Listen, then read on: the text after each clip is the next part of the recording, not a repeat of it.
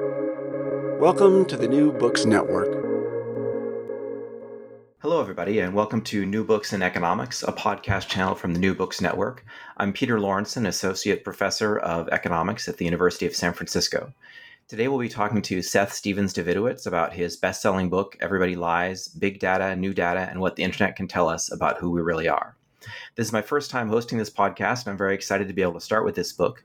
Um, at University of San Francisco, I created a new master's program in applied economics, which focuses on the digital economy and the data science skills needed to understand it.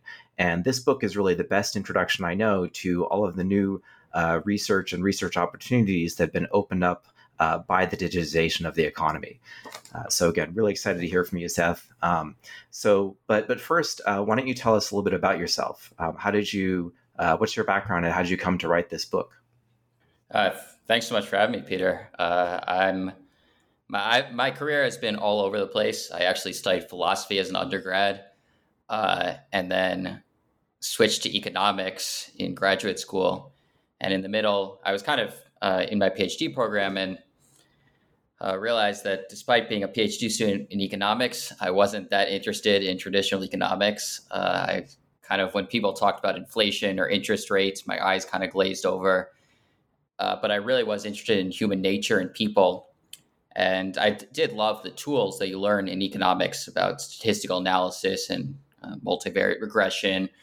And uh, somewhere uh, near near the completion of my PhD program, when I was looking for a dissertation topic, uh, I found out that Google, uh, the search engine, search company, had released uh, data with the tool Google Trends. I think it was actually called Google Insights at the time. I that time uh, they gave data on the searches that people made, where and when people made certain searches, and I kind of became obsessed with this data just because uh, it was kind of more aligned with my interests, which is what people are like, what people do, even the secret thoughts that people sometimes have and don't share with others. And I thought that Google searches would just be really, really powerful because people are really honest on Google and they tell things to Google that they might not tell uh, other people, that they might not tell their friends, their partners, their parents, their children, their acquaintances. They might not tell surveys, uh, but they really do tell the truth to Google. I call it digital truth serum because it gets people to uh, tell things they wouldn't otherwise say. And I started exploring uh, all kinds of topics racism, child abuse, mental health, depression. Uh, and so I worked at Google for a while, and then someone uh, reached out about possibly writing a book about this topic. I was also writing columns uh, on this uh, on this data. I should say uh, I got along that a lot of people didn't necessarily support uh, my decision to focus on Google searches. I applied for a bunch of academic jobs and got rejected. Uh, so that was kind of another part of the career story. Uh, but I was writing columns on this, uh, and uh, someone's writing a book, and I, I, decided I wanted to try doing that, not knowing just how painful it is to write a book. So, how did you? Uh, what kind of work did you do when you were at Google? Were you doing more kind of independent research, or or supporting their their business activities more directly? Uh, mostly supporting their business activities. Uh, Google has a twenty percent time where you can do things that fit more of your interest, but uh, largely I was helping various uh, you know economic modeling of advertising and things of that nature. Okay, but the uh, the research in your your dissertation and then in this book is uh, based on all based on public data and not anything exclusive that Google gave you access to. Is yeah, that right? that's right. Uh, all okay. the data is public. I probably know a little bit my way around some of the public data sources more than other people, so I kind of am able to set, you know, uh, put together different types of data and and and find things, bet you know, better. Actually, uh, initially I was able to get Google has this privacy threshold where they don't show data on Google Trends if it's below if the search volume is below that privacy threshold but I figured out a way to hack around that privacy threshold, uh, which actually gave me better data for a while. But then Google eventually closed that loophole. Well, I'm glad to hear, even if it impacted your research, I'm glad to hear they fixed that one. It, it yeah. I mean, I wasn't learning anything that compromised anybody's privacy. Right, uh, right. Just the privacy threshold was very, very high. Okay. Um, yeah. So, uh, I'd, I'd, be interested to hear also, uh, you know, since this is a new books in economics um, podcast, I'd like to hear more um, about, you know, the the different receptions you've received, you know, both initially and over time from from economists from pursuing this this uh, vein of research. But first, let's uh, let's get into, you know, some of the nitty gritty of like what kind of stuff uh, you found out. So I think you you mentioned uh, racism as one of the topics you looked into uh, quite early on. Yeah, that was the first study I did. so I did that study and I started in 2011. Uh, so Barack Obama had been elected in 2008, first African American elected president of the United States. There's this idea back then that we lived in a post-racial society, and there even was research suggesting that race was not a major factor in whether people chose to uh, vote for Obama or vote for his opponent or not vote. And uh, you know, but but it, it's really hard to understand racism uh, in the United States because it's socially unacceptable, thankfully, to harbor racist ideas. So if you ask people in a survey, are you racist or did you not support Obama because he's black? People are going to say, no, no, no, of course not, not in a million years, not me. So I was shocked uh, when I did this research just how frequently people made explicit uh, racist searches on Google. So things like N word jokes. Uh, and you can imagine like the mindset of someone searching N-word jokes on Google. Uh, and so there, there was a lot that was surprising in the data. I was surprised how frequently these searches are made, millions of searches every year. Uh, at the time I was looking, it's actually thankfully gone down since then. Uh, people were searching the N word as much as they were searching things like migraine and Economist and Lakers and Daily Show. Uh, I was also shocked by the location of the searches. Uh, so if you had asked me where is racism highest in the United States before I saw Google searches, I would have guessed that racism was co- uh, predominantly concentrated in the South. Uh, we think about the history of the United States. The Civil War was fought North versus South. South supported slavery, North opposed slavery. We think of Jim Crow laws in the South. Uh, we tend to uh, locate racism as uh, in, in, mostly in the in the South, and definitely some Southern areas were highest in the search volume for these racist searches uh, southern Mississippi, southern Louisiana, parts of South Carolina. But the highest state actually uh, was West Virginia, which is a nor- was a northern state in the Civil War, and uh, other areas that were near the top in race the this racism index were Western Pennsylvania, Eastern Ohio, upstate New York. Uh, really, the divide of racism uh, these days in the United States, I think, is more East versus West more than North versus South. So uh, racism seems to get a lot lower as you get to the western part of the country uh, and is much higher in the eastern part of the country, including uh, parts of the Northeast. And oh, so then, so I had this uh, index from Google searches of race in the United States, and I compared it to uh, votes for Obama compared to votes for the previous uh, Democratic candidate who was Caucasian, John Kerry. And there's this very, very strong, clear relationship that areas that uh, had higher racism supported uh, Obama less than Kerry, and you can add a whole bunch of robustness checks, whether it's uh, you know controls for demographics or controls for economic variables, or controls for gun ownership, or controls for various measures of values. Uh, it's very clearly was a strong predictor that, uh, despite what people were saying, where more than ninety five percent of people said that race would have no impact on how they judged a presidential candidate. racism clearly cost Obama uh, numerous votes uh, in both 2008 and 2012. He, of course, was able to overcome that uh, for other reasons. Yeah, it's really fascinating. You know, in America, the the social unacceptability of racism is so strong. You know, uh, as we speak, there's a recent uh, uh, tragic murders in um, in Georgia where the guy who committed the murders was very wanted to be very clear that he did not commit the murders because he was racist, but apparently only because he had a sex addiction. So that was viewed as somehow less, uh, you know, or at least presented as less tarnishing to his reputation um, in some weird sense. He did admit to murder, he did admit to sex addiction, but he couldn't admit to uh, to having racist motivations. Yeah, and arguably it's a good thing too uh, that uh, racist thoughts are so socially unacceptable because there are time periods where racist thoughts weren't socially unacceptable, and people people during those periods uh, were very racist and did very bad things based on that racism. Uh, anti-Asian hate is interesting. Uh, there's actually a recent paper by Runjing Lu and Sophie Yanying Sheng, uh, two scholars, uh, using similar methodology to study anti-Asian hate, uh, basically searches for what they call the C word on Google, and they found that uh, there have been these track hate crimes against Asians. There have been rise, a rise in recent times. I think they track some of the rise to some of the rhetoric that Trump was using about uh, the COVID nineteen pandemic. Right. Yeah. There's been uh, a lot of concern about that, and a lot of a lot of increasing reports of uh, of hate crimes in general uh, since the since the the pandemic, and as you said, the way that uh, that Trump and some people in his administration uh, have uh, have referred to uh, referred to the disease. Um, yeah, well, so so by so basically by looking at what these uh, what kinds of searches people were doing uh, and how that varied um, across across time and space, you're saying we can get this kind of new window into you know what they what they really think because they're you know they're not they're not trying to publicly display anything you know or they're not they're not putting on a show when they type in a google search. They're just that's what they're interested in. That's you know they want an n-word joke or they want to uh, look up something about you know the c word used to refer to asian people. And so that's kind of you're saying. That's kind of the digital truth serum. There's just no no incentive for them to uh, to hide their true feelings when they're typing in the searches. Yeah, exactly. I think there is an important caution, uh, which is that we never know why any individual makes a search. And certainly when I was doing research on my paper, I typed into Google N word jokes because I need to see for the research, okay, what comes up when someone makes this search, uh, which is kind of evidence of, uh, you know, what the mindset of people making that search is.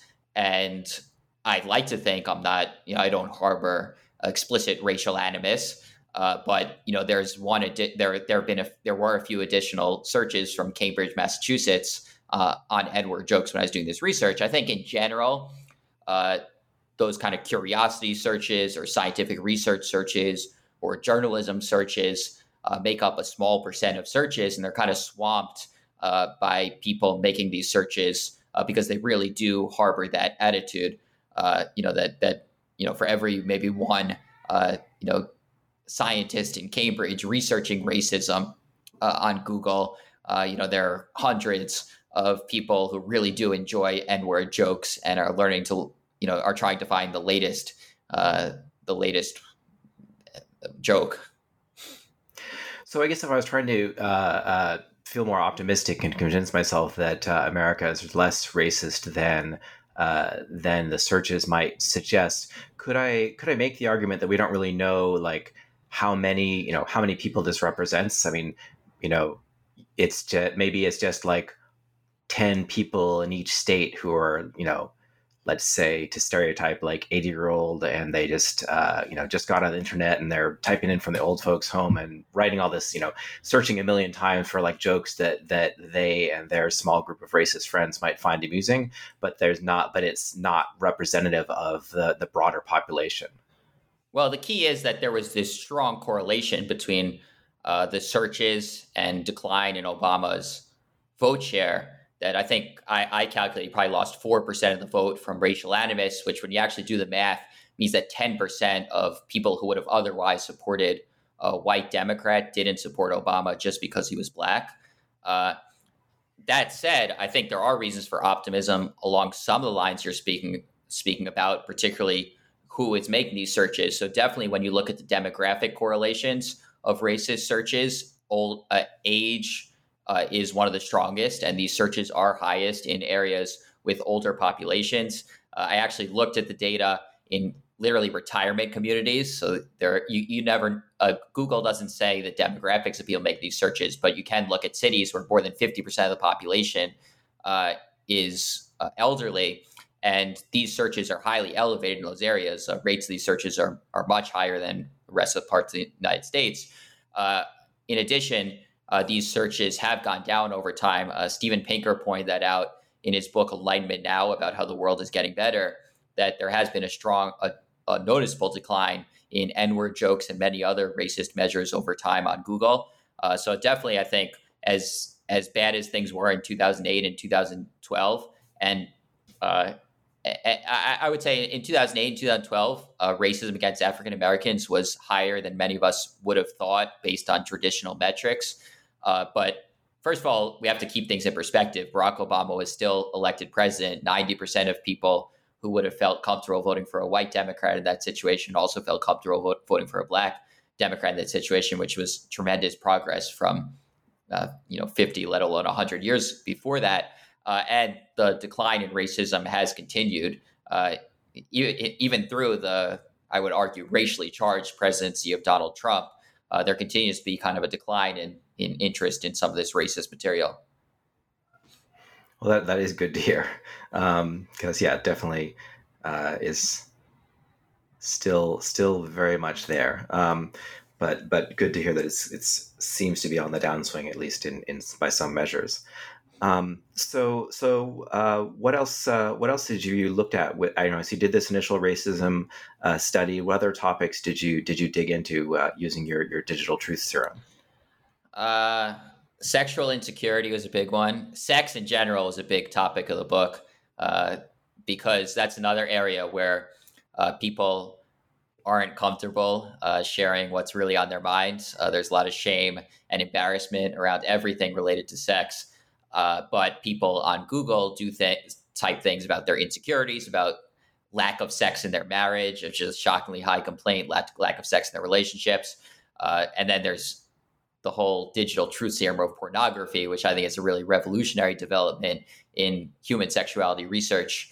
Uh, I looked at self induced abortion, uh, another kind of sensitive area, and a little bit of a sad, depressing area uh, where there's been uh, definitely, if you look at, I like, there's, I think, 700,000 Google searches a year for something for things related to self-induced abortion, even really disturbing searches, how to give yourself a coat hanger abortion. I mean, uh, oh, wow. you know, scary stuff. And the map of these searches is almost perfectly correlated with parts of the country where it's hard to get an abortion: uh, Mississippi, Tennessee, Oklahoma. I mean, just like literally a nearly perfect uh, relationship.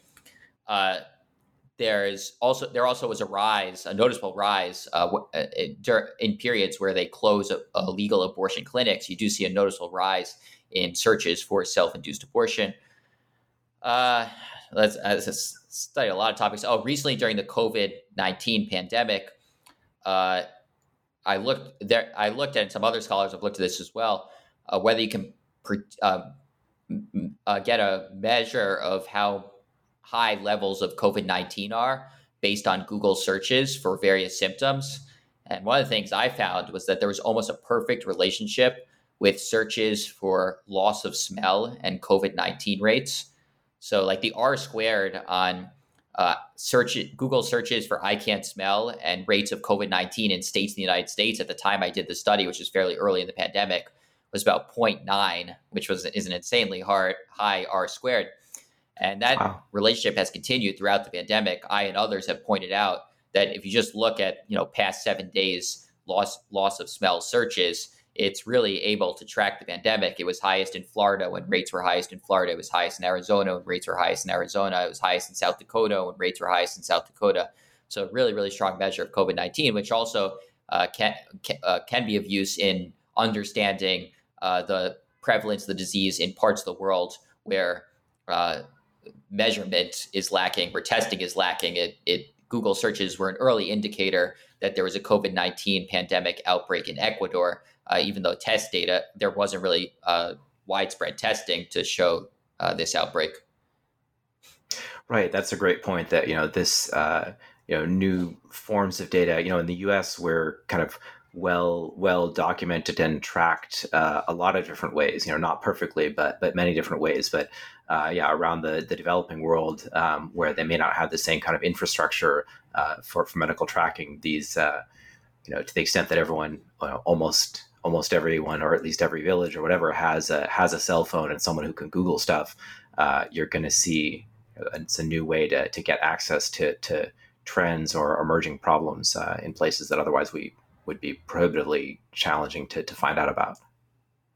That's true, and I think in general, a good point about big data is that it's most powerful when the existing data sucks. So, uh, like there, there are many reasons. I mean, we've discussed them. You could think of many more why Google searches are not going to be a perfect measure of what's going on in a population. Uh, you know, some people make Google searches for curiosity reasons. Some people think about something and don't make a Google search. Some people don't use the internet. Some people use Bing or DuckDuckGo or a different search engine. So it's never you're like whatever you're trying to measure, you're never going to have an R squared of a one between Google searches and that thing you're trying to measure. Uh, but if the other measurements of it are really lousy, then even if Google's not a perfect measure, even if the R squared between Google and what you're trying to measure is uh, 0.7 or 0.8 or 0.6 or 0.5, uh, that still can be a really powerful tool in better understanding the topic. I think that's one of the reasons I started with studying racism because the existing measures of racism were so lacking. Uh, G- Google searches, although you know, I certainly do not believe that N-word searches is the definitive measure of racism and a perfect measure of racism. And if uh, some place was the second highest media market uh, in that metric, and another place was the third highest media market in that metric, we can with 100% certainty that say that the second, you know, the the, the uh, media market that ranks second has more race than the media market uh, that ranked third. I don't think you can say that at all. I think it's a noisy metric, but compared to uh, you know the other tools we've used, where say surveys, where there's so much lying, uh, I think the Google searches really were a, a, better tool, and we're able to detect, I, I, I believe, uh, a pretty convincing uh, effect of racism on voting decisions that has been hard to find using other measures. Yeah, absolutely. I guess you know the one limit there would be it's still, you know, getting at more uh, explicit bias as opposed to you know other uh, implicit biases. Whereas someone who would never you know say the n word or think it or you know search for jokes uh, might still harbor harbor various kind of prejudices. Um, that that might not come out, but then again, the fact that you know you can find uh, a significant relationship between the the use of the, between this very explicit measures of very explicit bias uh, or explicit um, racist attitudes uh, and and voting outcomes uh, shows that uh, again it's not all about implicit bias. There's a lot of the the good old fashioned stuff um, still still out there, even if it's uh, a little bit more undercover than it used to be. I think that's right, Peter, and I think other scholars have said this that there's almost been too much attention on implicit bias relative to explicit bias uh, in academic research. I think you know, I, like no question, obviously, implicit bias plays a role in people's lives. If you know a, a darker skinned person is trying to get a cab in New York City, uh, where explicit bias may be low, I think implicit bias may really play may really, uh, you know, uh, play a disturbing role there.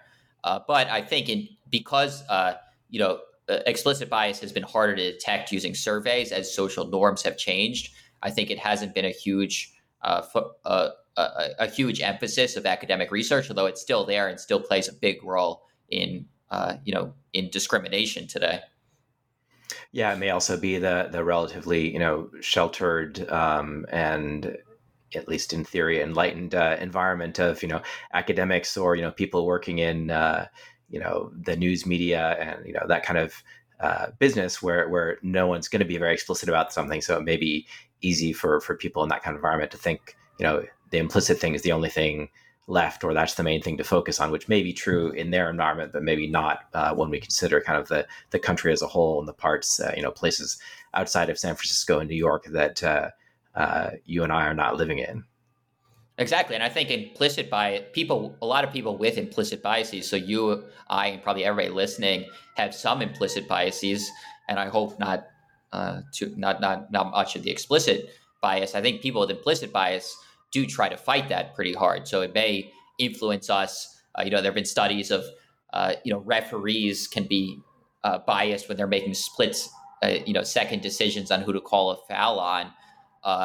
Uh, you know, so in in some in some of these like split second decisions, our implicit biases may play a role. But if we're deciding uh, who to, whom to hire, or whom to date, or whom to accept to university, uh, those of us that that don't have explicit bias but do have implicit bias uh, will try very hard to overrule these implicit biases, which can limit the the uh, the consequences of them. Thankfully, uh, but people who have explicit bias who just don't like people of a certain race, uh, you know, they're even in decisions where they can step back to think, uh, they still are not going to treat these groups very well. Right. Right. Um, wow, well that's that's all really really fascinating that you know you can undercover uh, so much with that, um, and and it's great to to learn that um, you know academics are still uh, pursuing more more research in this area. Um, so the the other th- the another thing you talked about in your book is that you know this kind of uh, a lot of the big data is often about kind of the big picture, uh, but you also mentioned that that big data in some contexts can actually let us zoom in and, and look at things at a more micro level. Could you tell me more about uh, what you mean by that, and, and maybe give some examples of how that works? Yeah, so uh, there's there one my favorite map. Uh, if anyone wants to look it up, was of big data was made by the New York Times, and it was basically it was using Facebook data, uh, and it said the most popular baseball team in every zip code of the United States. And what was really cool, I mean, the map looks exactly as you'd expect. There aren't huge surprises. Uh, that you know, it's the, the team with the most Facebook likes in Seattle is the Mariners. The team with the most Facebook likes uh, in New York is the Yankees. Actually, one of the my the fun things about the graph is it turns out uh, about the map is that it turns out that the uh, A's and the Mets are there's no place they're the most popular team. So they're kind of strictly dominated. The A's are strictly dominated by the Giants, and the Mets are strictly dominated by the Yankees. Every part of New York, the Yankees has have more fans than the, than the Mets. Uh, but anyway, what's really cool is they actually made uh, they they fa- they drew borders of uh, where certain sports teams uh, become more pop- two where two base where one baseball team becomes more popular than the other. So there's a border at which that the Red Sox become more popular than the Yankees. Uh, and they found that you know Hartford, Connecticut, which is just just a little bit, uh, I guess, west of the border, and they're actually a Yankees city. Uh, the Yankees have more fans than the Red Sox in Hartford, uh, whereas I think Waterbury is a Red Sox uh, town uh, just across just across on the Red Sox border. And what's this amazing map is only possible because Facebook data is so large. So if you imagine, let's say you took you conducted a survey, you asked 2,000 people, you said, What's your favorite baseball team? You might have 10 people in all of Connecticut. You might ha- you probably will have nobody in Hartford, nobody in Waterbury, nobody in uh, tiny towns, that's for sure. And you wouldn't have sufficient data from a survey of 2,000 people to say in every zip code of the United States which team is most popular. But because Facebook data is comprehensive, uh, it has data on h- hundreds of millions of Americans uh, they really are able to zoom in uh, in this way. And uh, you know, eh, yeah, and and uh, I, have talked about people have used tax data to find the towns in the United States where it's best to grow up, uh, and uh, just again using the fact that these data sets are so big, you you have big samples for even subsets of the population. So you have big samples for every city. Big, you know, I've done time data where you can see p- how searches change uh, from you know 8 o'clock a.m. to 9 o'clock a.m. And that requires enormous samples to zoom in in that way. Right. Yeah. No, that's that's amazing. Yeah. To certainly not not something you could imagine ever doing. Well, first of all, assuming people still even answered the phone for some phone surveys, which I think you know most of us don't anymore because uh, we're pretty tired of it. And so you know, but even if you could get people to answer uh, answer that phone survey, getting the the thousands and thousands of responses you'd need to uh, get anything equivalent to to that would just be uh, just be impossible to achieve. Um, yeah. actually, you mentioned you know, so you mentioned this um, uh, point about like you know the best places to grow up, uh, which I think leads nicely into the, the next thing I wanted to ask you about. Um, so, you know, economists talk a lot about identification, which for those who aren't economists, is just a fancy way of uh, discussing kind of the age old question of when do you have a correlation versus uh, a real causal relationship. Um, and that's one of the w- big ways in which we like to imagine that, you know, economists looking at data are um, approaching things differently from, say, big data data scientists coming from more of a computer science background. Um, but a lot of what you've talked about has been really more correlational. So, so how does that um, way of thinking play into to your work? Uh, I think big data naturally uh, can help with identification because a lot of times uh, the zooming in kind of leads to natural experiments. I talk in the book a study by Josh Angrist and other scholars about elite schools in the United in elite high schools in the United States. So what happens when you go to say Stuyvesant in New York and in New York, uh, New York City, you take a test to get accepted to various uh, schools, and there's a sharp cutoff where if you get uh, just just above that score, you're allowed to go to say Stuyvesant. You're accepted to Stuyvesant. If you get just below that score, you're not allowed to go to Stuyvesant. Uh, you're not. You're not. You have. You go. To, you have to go to a different school. So you can compare people just above and just below that cutoff. Uh, you assume that one point on that test doesn't really tell much about a person. It, it's just kind of random. Maybe they happen to know a word on the vocab section uh, because they had read a book five years ago that include that word. There's not there, there's not much fundamental that's causing a one point difference in that score. But the one point difference in score leads to a fundamentally different uh, outcome as to where they they go to high school.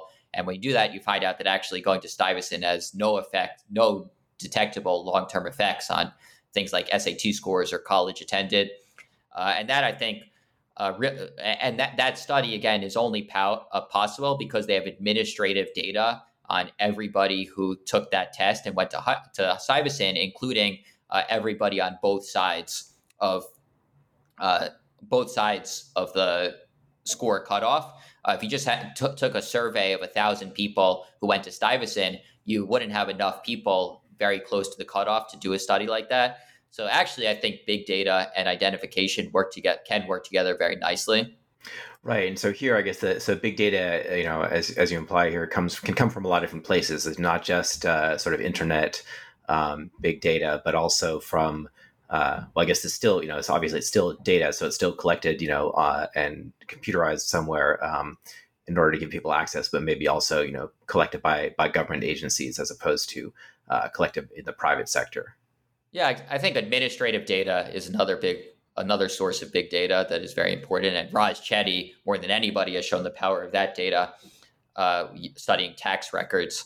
Uh, but yeah, but I think again, I think people, uh, uh the idea that uh, a big data set, even an internet data set, uh, you know, doesn't allow for identification is just untrue. So speaking of baseball, one of my favorite subjects, I did my own study where I basically uh, downloaded from Facebook's advertising platform for every baseball team how many fans they have of men and women of every age. So, how many 30 year olds like the Mets? How many 31 year olds like the Mets? How many 32 year olds like the Mets? Do that for every team. And then you can actually do what I would argue is a well identified experiment of how a baseball team performing really well when it, someone is a kid increases the number of fans they have as adults. So you see these really sharp patterns that basically, whenever a baseball team happens to win a, a championship, uh, boys who were like eight years old uh, when they won that championship are more likely to support that team the rest of their lives. So they're going to have kind of a boost of fans. Uh, you know, the Mets who won the World Series in 1986 and 1969 uh, have an unusual number of fans who won the who, who um, among among men born in 1978 and 1961. Uh, and you know, doing this over the over many baseball teams, you see these really sharp patterns where the age five to 15 have the most influence, and the age of eight has the biggest influence on winning over adult fans. And that type of study, uh, which I again I argue is an identified study, uh, takes advantage of the zooming in allowed by Facebook data. So again, if you did a survey of 2,000 people and said, what baseball team is your favorite, uh, you wouldn't have uh, many Mets fans among born in, in 1978 uh, and co- be able to compare that to teams of other fans born in 1978. But because you have Facebook's comprehensive data uh, that includes uh, you know millions of Americans born in 1978, uh, you are able to see those really sharp, neat patterns. Right, and I think you mentioned that uh, there's similar uh, similar patterns in, in people forming their political views as well, right? Yeah, that was a study of Andrew Gelman and Yair Ghitza. Uh, yeah, just making sure. Yeah, I think that's that's yeah. right. But um, yeah, yeah, it's uh, and and I th- again, I think what this highlights is also just you know the the breadth of things that we can study uh, with with economics uh, techniques now. You know that that really the the scope of what what is considered economics. You know, uh, in in you know still I'd say most econ 101 classes, the idea of like you know what do you how do you perceive yourself or what's your favorite team or what's your what are your political views is you know taken as either you know either a rational incorporation of information or just as a fixed sort of uh, thing that we just take as take for granted, and then we'll look at what markets do.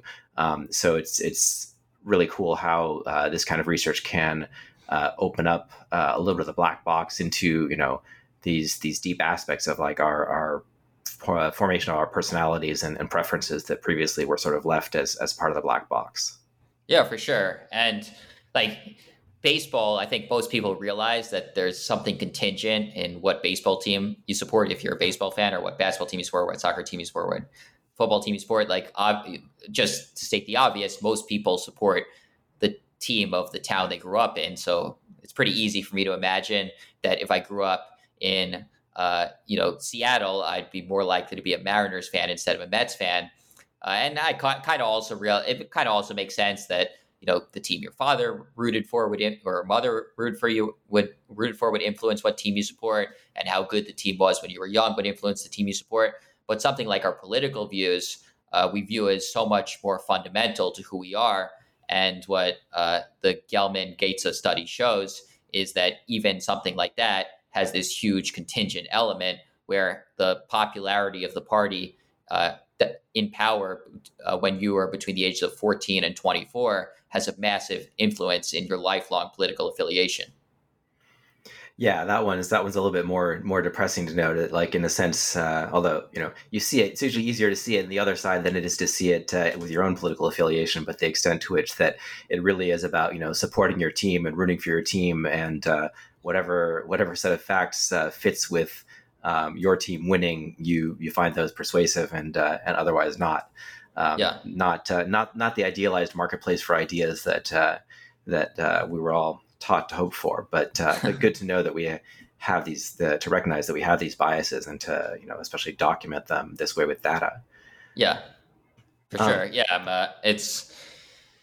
I think some of the findings uh, in data can be depressing on many dimensions uh, because they kind of cut through the lies, both that people tell us and that we tell ourselves about how the world works.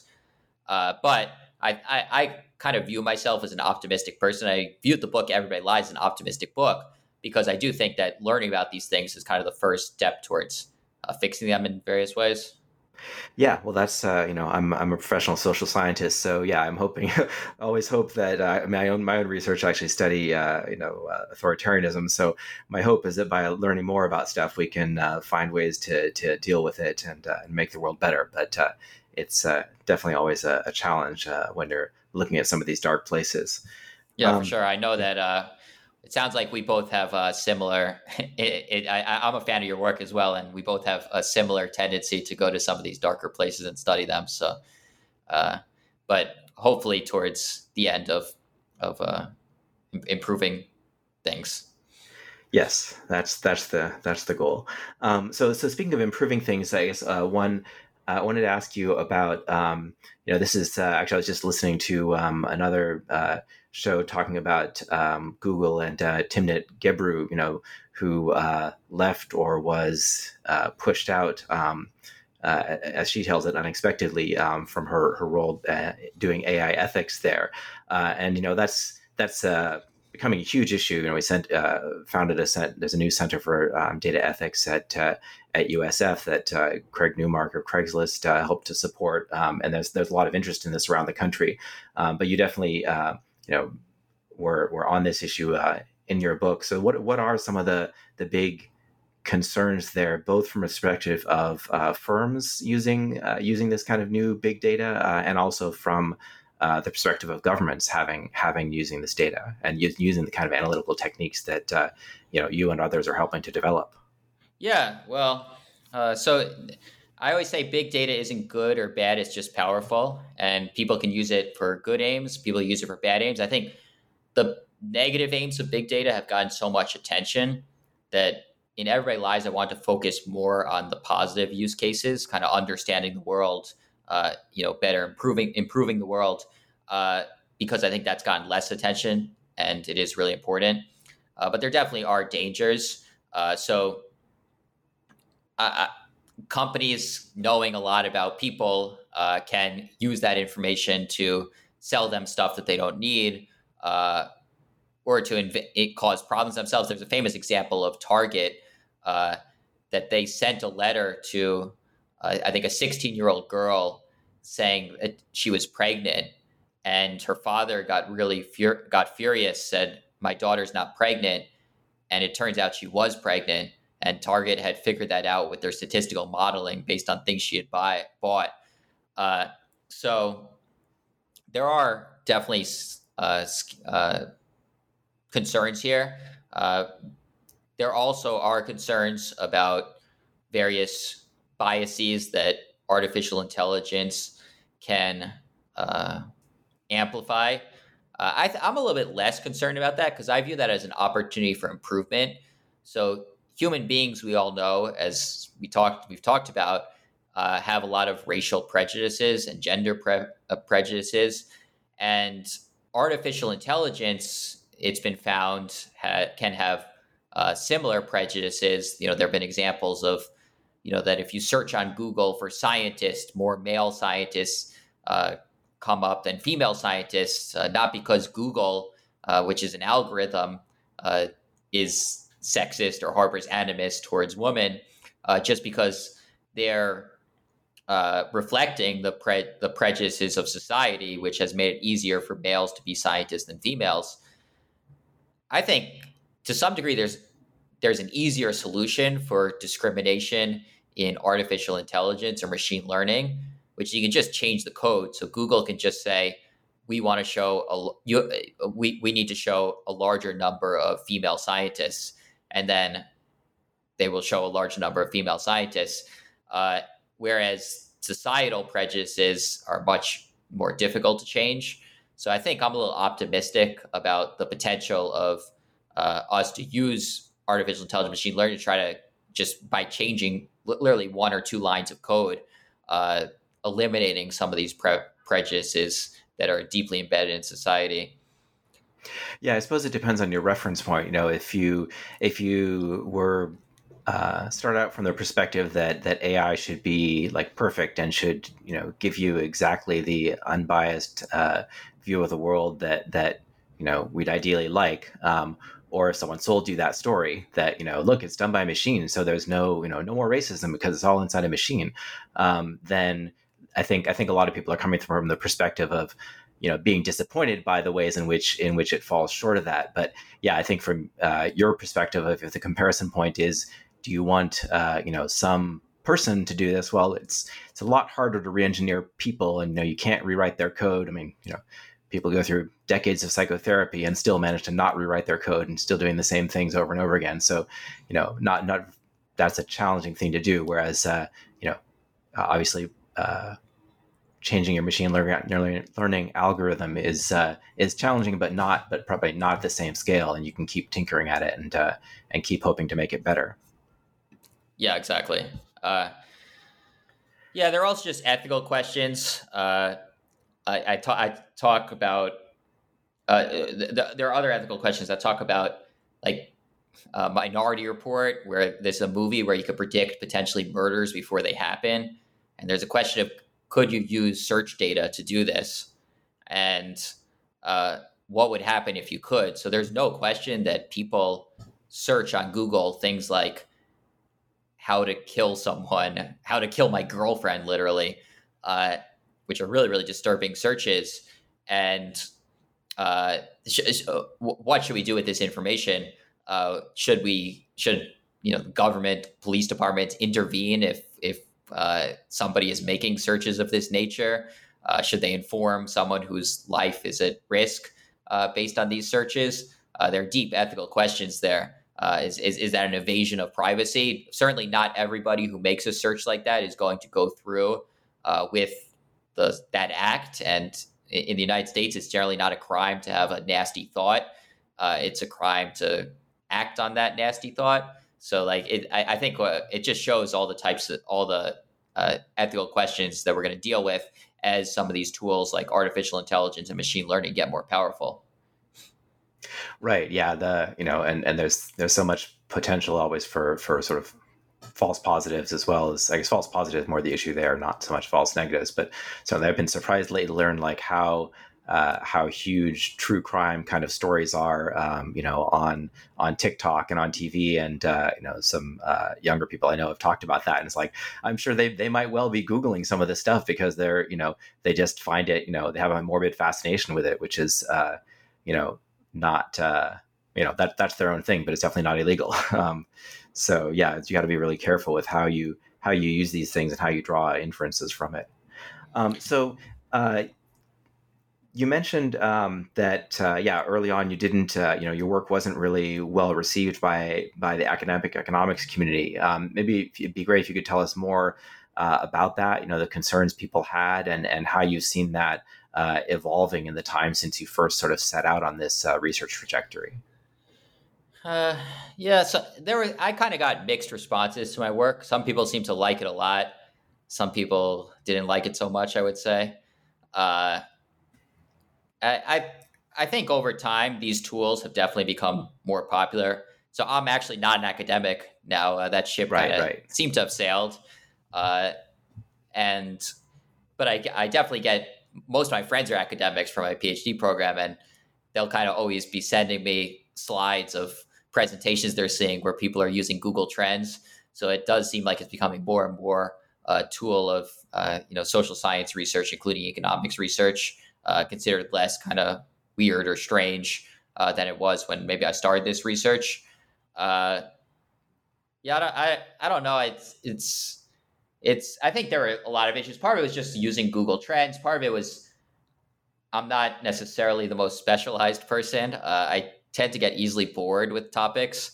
Uh, so I, you know, I, I study baseball for a little bit, and then I, you know, write a study on that, and then I'm like, oh, now I want to study basketball. Well, that's not that different. But then, but then I'm like, now I want to study murder, and now I want to study suicide, and now I want to study racism, and now I want to study child abuse. And I think that can be difficult in to find a home in academia where uh, you tend to be rewarded for uh, more specialized uh, knowledge. I think some people probably thought I was a dilettante, and that's not necessarily an unfair critique.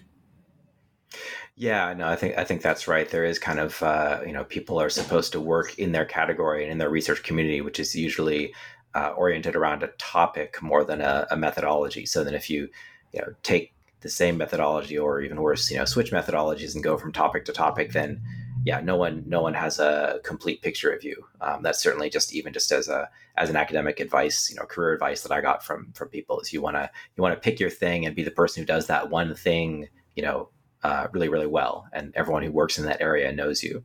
Uh, so yeah. yeah. that can be. Uh, but you know that can be boring when you're when you're excited. You know, you get excited about a new topic, and you know it kind of goes against what people say is oh the great thing about being in academia is you know you don't have a boss you get to research you know study whatever you want but you know it's not it's not uh, we're not completely free to just uh, look at whatever strikes our fancy yeah at least not before tenure right right um, so uh, so yeah, so as you mentioned, you know uh, that you've left academia, um, you worked at Google for a little while, and then uh, you've put out this book. Um, and so, so what are you uh, what are you working on now?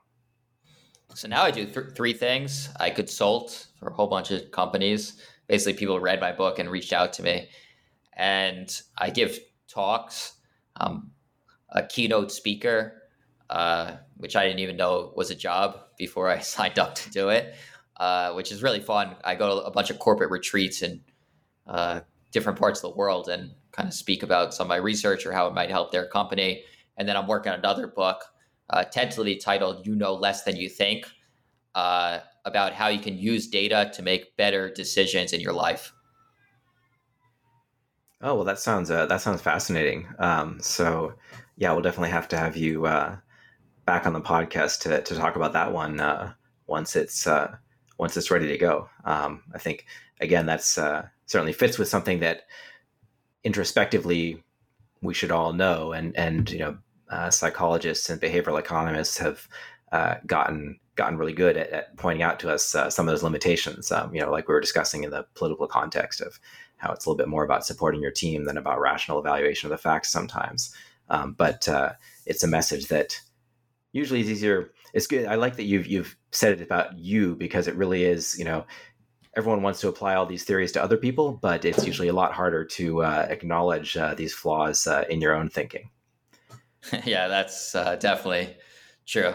I think, uh, like I, a friend of mine was saying, he's much better at giving advice to other people than following good advice, uh, and I think that's true and for me as well, and probably for lots of other people.